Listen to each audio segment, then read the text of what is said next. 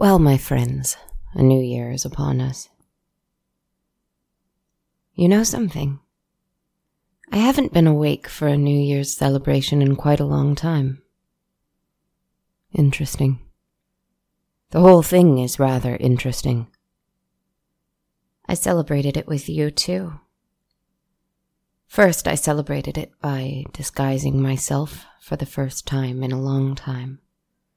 A simple hood would suffice, just something to hide under should I need it. I crept out of our tower just as the sun had set so as to get a head start. I ran and I ran and I flew through the night, the winter wind sharp against my face, my strong black eyes stinging. I flew. Hiding in the evening's crowd of that busy city I had grown so tired of, I walked, and I witnessed.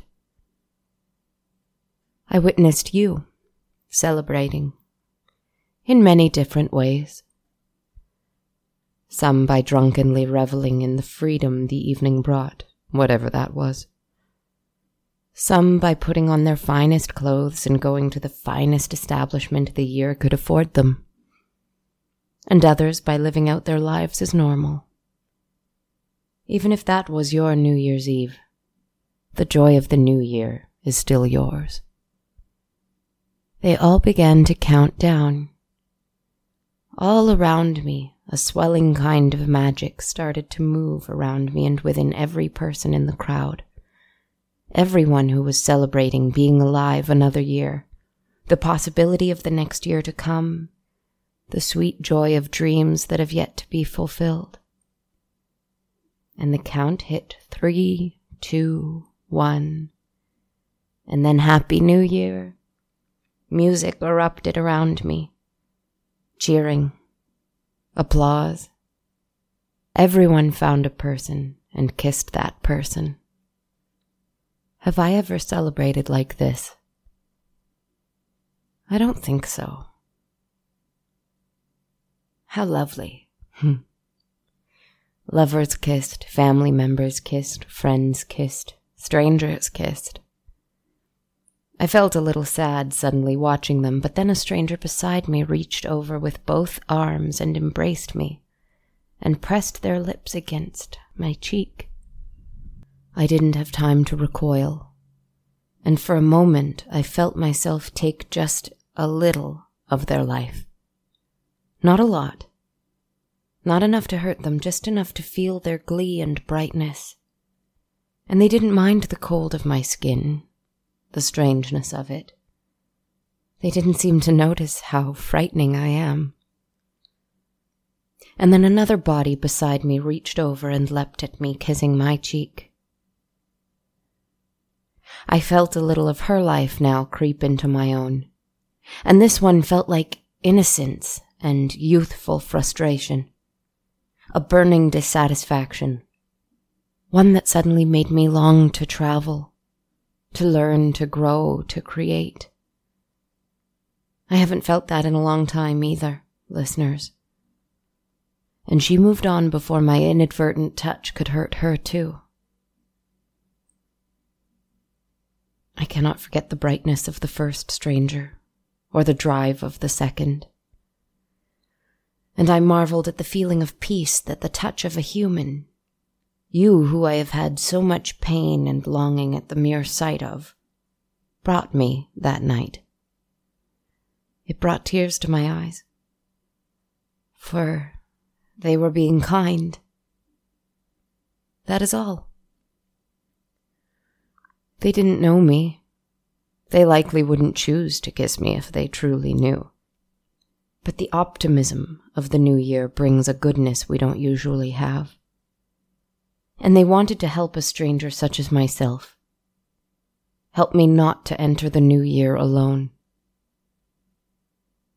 I wept in the crowd of people that somehow seemed to move as slow as a glacier around me. And I felt someone hold my hand. No one was there. There was no person standing anywhere near me.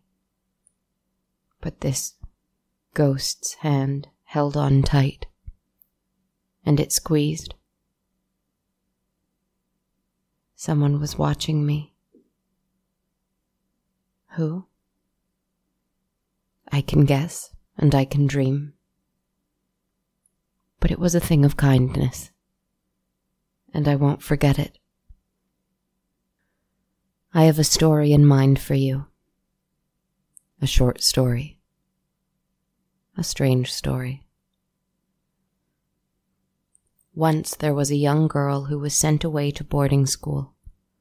Her father traveled the world making discoveries and having adventures and becoming famous and beloved by scientists and archaeologists and newspapers everywhere. The world was beginning to learn of far off places and ancient history, and he was at the forefront of it. Yet to his thirteen year old daughter, he couldn't have been more of a stranger. Since she was a small child, she had been sent off a responsibility for someone else to take on. Sure, the schools were expensive and her education was thorough. The teachers weren't particularly cruel, but they weren't particularly kind.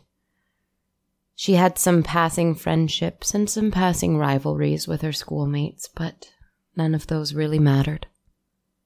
In the big scheme of things, what was a rapped knuckle or an argument in a dorm room? Her father was unearthing tombs from 2,000 years ago. He was redefining history as it had been known until that point. That was real. That mattered. She did not. Or so she felt. Every year was the same. She would stay at school, achieve reasonably good grades, and she would be there all summer and winter long, no home for the holidays. She didn't even know if her father had a home in the country anymore. He didn't have need of one. He had nothing to tie him to her here. And so every year was the same empty. Mm-hmm. She would lie in her bed and stare at the ceiling at night, a feeling of hopeless surrender overwhelming her. What's the point? What is there for me to do? There are only days upon days upon days. Wouldn't you love to see the world? What will you do when you're grown and you leave here? A friend of hers asked her one day at breakfast. She simply shrugged. I don't know. I suppose I'll have to figure something out, she said, completely devoid of hope or aspiration. She wandered around sometimes. She knew the old school better than anyone else here because she had spent the most time here. She was walking around one evening looking for a change of scenery, but finding none among the gray and the shadows that surrounded her. She snuck into the chapel. It wasn't very special or interesting, but it was her favorite part of the school. With a few small stained glass windows, it had a little color to it, a little bit of imagery and storytelling. And so it was her favorite place. Tonight, she snuck up into the chapel's upper storage area, a sort of attic where everything was dusty and neglected. Occasionally, she'd find a bird to care for, play with a little, and release. A mouse, sometimes. Some books she'd taken from the library and hidden here some drawings she'd made, little things that made this place seem slightly more like a home. Not very much, though. Tonight she found something altogether unexpected. She noticed a light streaming in that she'd never really seen before.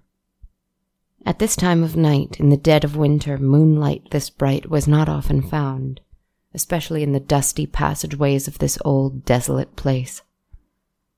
But tonight, this white, sparkling light shone through and right onto her face, blinding her for a moment. She followed it, up, up and up a few ladders, climbing the buttresses and rafters. She followed the light up to the highest place she'd ever been in the school. Right under the angle of the chapel's roof, it was almost like an attic to the attic, but it was completely empty. The only thing that was here was a window. A beautiful old window, unlike any she'd seen in the entire place before. It was large, and it was well built and surprisingly clean. There was a little candle on the window sill. If it had ever been lit, it was a long, long time ago, for it was so dusty she didn't know if it would even light. But as she pulled a matchbox from her pocket and struck a match, she found that the wick took and the warmth of the thing immediately lit up the whole attic. She sat and stared out the window. The moon, large and full, shone through so clearly, and she suddenly felt she was very high up she realized she was at the tallest point in the school, and it was all hers. The stars seemed so clear that she questioned whether there was even glass in the window just for a moment. But there was, because she could see her reflection faintly in the glass, orange and warm and obscured in the light of the candle. She found herself unable to look away she was surprised to see that, surrounded by the stars and the moon and a warm golden glow, she liked the way she looked. She looked into her own face, and it seemed older, wiser, yet more mischievous, more playful, adventurous, perhaps. She looked into her own eyes, and she kept looking for at least fifteen minutes. Have you ever looked into your own eyes for too long and felt that at some point someone else started looking back? You didn't recognize the person you were looking at anymore? The eyes seemed different, and they seemed to see you too. I have. But I know who looked back at me. At any rate, this young girl saw a new girl in the window. And when that new girl smiled at her, she smiled back. She lifted a hand and pressed it against the glass, and given the snow falling in the sky behind the window, she expected it to be cold. But it was warm to the touch. And when this made her laugh a little, the girl on the other side laughed a bit too. She came back to this spot every night that December. She visited the girl on the other side of the window, the girl who looked like her but hovered outside the window at the highest part of the school. She didn't seem to be afraid of the height. She didn't seem to be cold or afraid. One night, the girl sat and read stories about her father from the other side of the world. She read them and was pleased to see that the girl in the window was also reading them. But instead of feeling anger and sadness in reading those stories, the girl in the window seemed to be thrilled and joyful at the news of his travels. She was smiling broadly, a glint in her eye, while the girl who was inside the attic sported a frown and a furrowed brow. Why are you amused? The girl asked the girl outside the window. It's not funny. The girl outside the window stopped smiling. She put down the newspaper and turned to face the girl inside the window. Her eyes suddenly seemed empty and joyless. And a voice, a voice she didn't recognize, said to her, Tell me what you wish for. The girl felt a deep fear inside of her.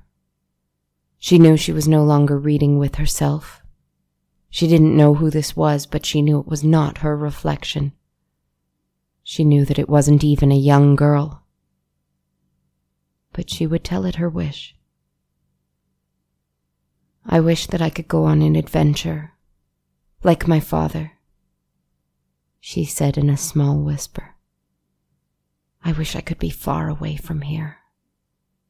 The reflection nodded with a preternatural slowness and steadiness, and it replied, Tell, Tell me, again, again tomorrow. tomorrow. And so the girl returned the next night and met the creature in the window once more. Again she lit the candle and told it her wish, and it told her again to come back tomorrow. And she did. For fourteen days this happened every night. Until one night, the 31st.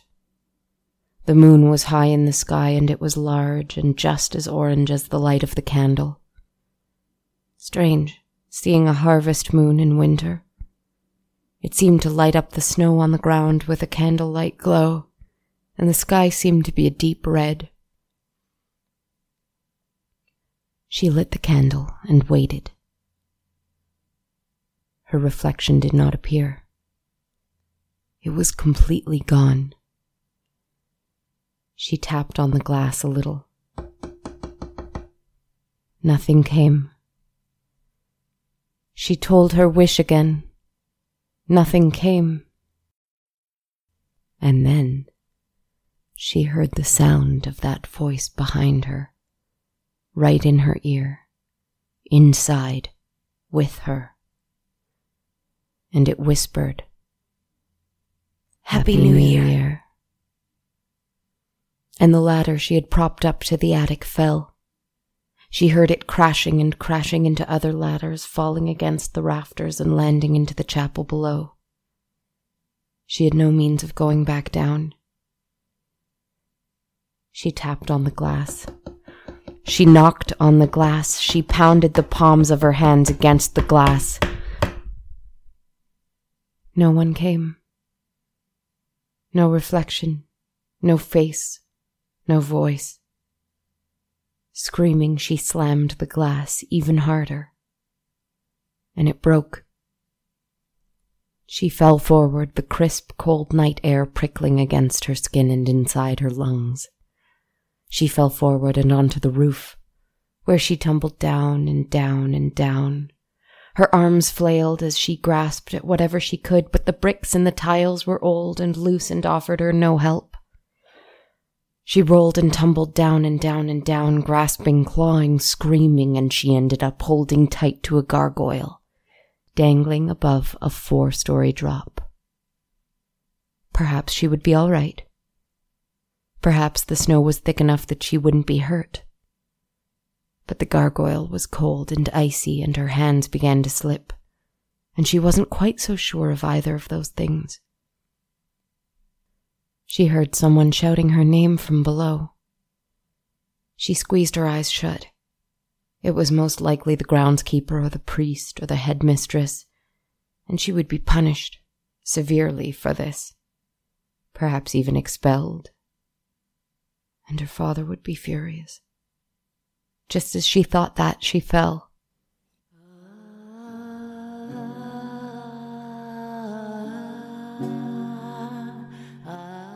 She fell and someone broke her fall. Someone who had their arms open and waiting. They both fell to the ground. But when the person didn't let her go, she realized something. She had felt this embrace before. Perhaps it had been ten years ago or so. But she felt it before. You're alive. You're alive. You're alive. The man whispered over and over. She looked up and saw her father. His face was pale as if he'd seen a ghost. His eyes were sunken and tired as if he hadn't slept in weeks. His cheeks were wet with tears of joy. I'm alive, father, she said, her own eyes wide in disbelief. I saw you.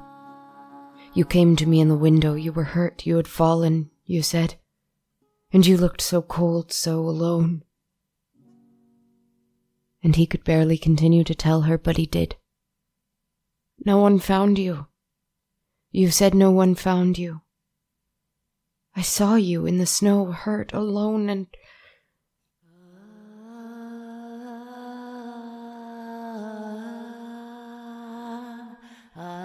She held him, and he held her, and they didn't let go.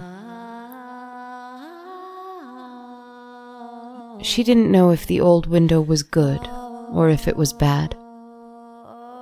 Perhaps she was meant to die. Perhaps she was meant to fall to her death and die alone in the snow, the wind carrying away her cries of help.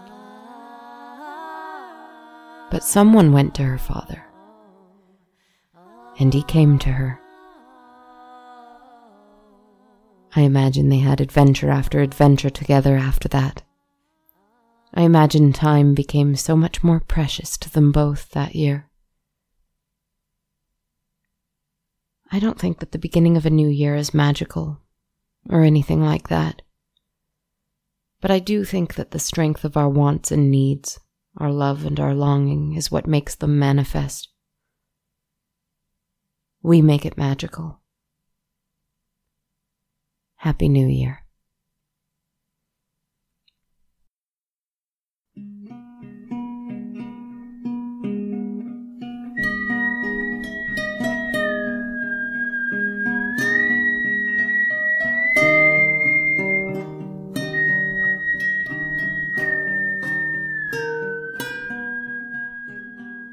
Hello, everybody. Thank you so much for listening to episode 46 of On a Dark Cold Night. This is Kristen speaking. I'm so excited to get 2019 off to a good start, sort of focusing on positivity and productivity. Uh, some housekeeping stuff. First, I'd like to thank Danny Twitch, who pledged $1 a month to supporting On a Dark Cold Night on Patreon. I'm so grateful that you're enjoying the show and want to help me as I keep it going. Thanks so much, Danny. Next, thanks so much to Tasha on Facebook, who shared some really lovely words about the show on Facebook in her recommendation. Tasha writes, Narrator's voice is soothing and intriguing, and she keeps you wanting more. She feels like a friend you just met that you want to know more and more about. Well done, bravo. Thank you so much for sharing your thoughts, Tasha. If you want to help support the podcast, you can do so by becoming a patron on Patreon. You can pick any amount you'd like to donate monthly. I'll gladly shout you out on the show and social media. And I also have this thing I'm really excited about. I just made it so that every patron on our Patreon site will have access to the soundtrack of the show. So that's almost every piece of music you hear in every episode, isolated and all in one place. It's on a private playlist, so it'll be updated every week as new tracks are released. So head on over to www.patreon.com slash darkcoldnight to become a patron. If you'd rather support through Ko-fi, um, that's ko-fi.com. I have a profile there too at ko-fi.com slash darkcoldnight. If you want to share your thoughts about the show, you can write us a review on iTunes, Stitcher, Facebook, Podknife, or anywhere else you like. That would be a big favor to us. And as always, remember to follow us on Twitter at A Dark Cold Night, Instagram at Dark Cold Night Podcast, and on our Facebook page. As a quick final thought, I'm really excited to say that my new podcast, Oh Boy, It's Kristen and Leet, is launching this Friday, January 4th. This is a thing I'm doing with my friend Leet Stetson of the Pitch Off Project, which is um, another great podcast, where we watch all of Quantum Leap and then discuss it. It's very silly and full of me rambling on about things, so if that sounds up your alley, listen and subscribe to Oh Boy, It's Kristen and Leet. Thanks so much for listening again, friends. And as she said, Happy New Year.